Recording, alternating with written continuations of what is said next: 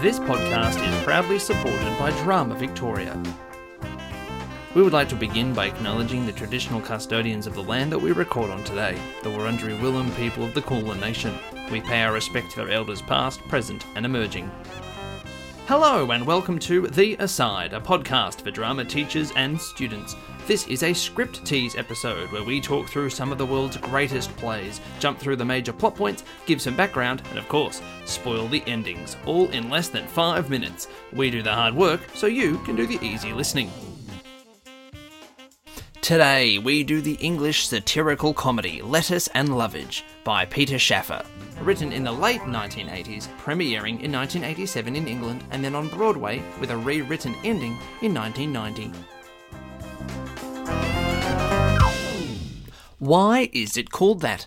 Lettice is one of the two main characters of the play. She is a theatrical tour guide who, bored with the monotony of the pre written script, decides to start fictionalizing the history of the Fustian house.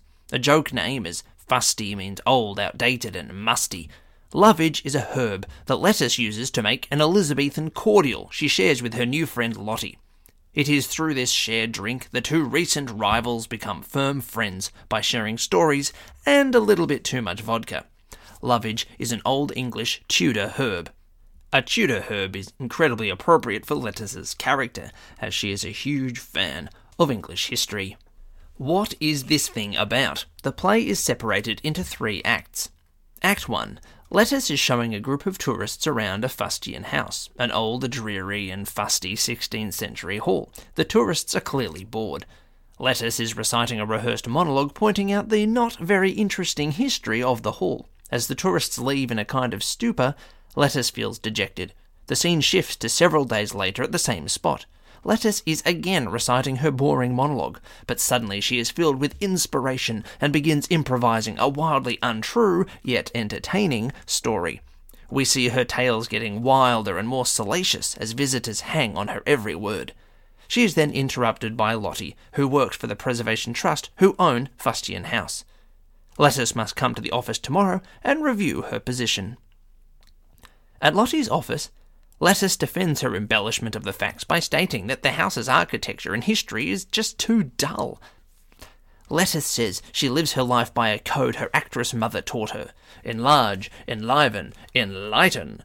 Lottie tells Lettice that she has 22 letters of complaint about her false recitations at Fustian House, and she fires Lettice. Lettice doesn't know what a woman her age might do and leaves the office, but not before telling Lottie a story about Mary, Queen of Scots. Mary had dressed herself in a red dress the day of her execution to defy her accusers. As she tells the story, Lettice drops her cloak to reveal a red nightdress. Act 2, ten weeks later. Location Lettice's basement flat. The apartment is decorated with theatrical posters, furniture, props, and relics. Lottie unexpectedly arrives at the flat and produces a letter of reference she has written for Lettice to obtain a new position giving tours on boats on the Thames. Lettice is very moved and insists they have a celebratory drink together. They spend a long scene drinking and talking where they begin to find similarities in their different personalities, notably a disgust with modern English architecture. A little bit drunk, Lottie begins telling a story about a man whom she was once in love with, who aspired to be a terrorist by blowing up modern buildings in London to oppose the destruction of historical architecture.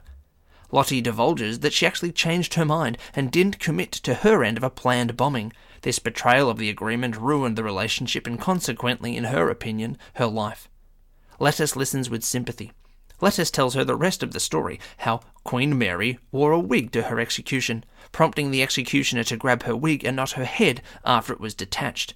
Lottie reveals that she is wearing a wig and requests Lettice to take it off in an act of solidarity. Act 3 Six months later, Lettice is being interviewed in her home by a lawyer who says she is accused of an unpleasant crime.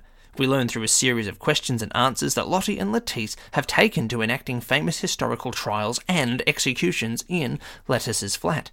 During one of these theatrical displays, Lottie was inadvertently injured. That's when the police arrived.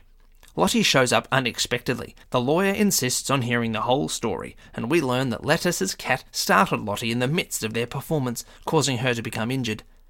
Lottie says if the information gets out, it will ruin her life and career. Lottie claims Lettice tricked her into acting games and suggested her theatricality is one big act. She cruelly insults Lettice and walks out. Lettice stops her with a heartfelt speech about how the technological modern age is leaving her behind. Lottie storms back in, outraged that Lettice is giving up. They make up and decide to give tours of the 50 ugliest new buildings in London, using Lottie's architectural knowledge and Letitia's flair for the dramatic and propensity for lying. The play ends with the two women toasting the audience. In the original play, it ends with the pair deciding to blow up the ugliest buildings in London using cannons and gunpowder.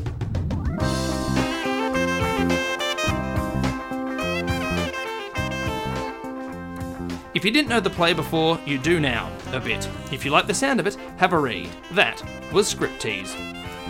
Remember, this was just our version of the play's story, highlighting the bits we think are important. You may also have your favourite bits and moments you want to mention. If you do, please leave a comment on SoundCloud or Facebook. We'd love to hear from you.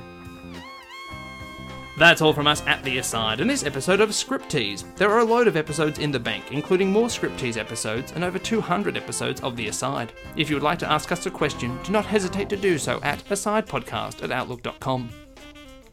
Thank you to Eltham College for letting us record here, to Aaron Searle for providing the music, to Drama Victoria for their ongoing support, and of course, thank you for listening.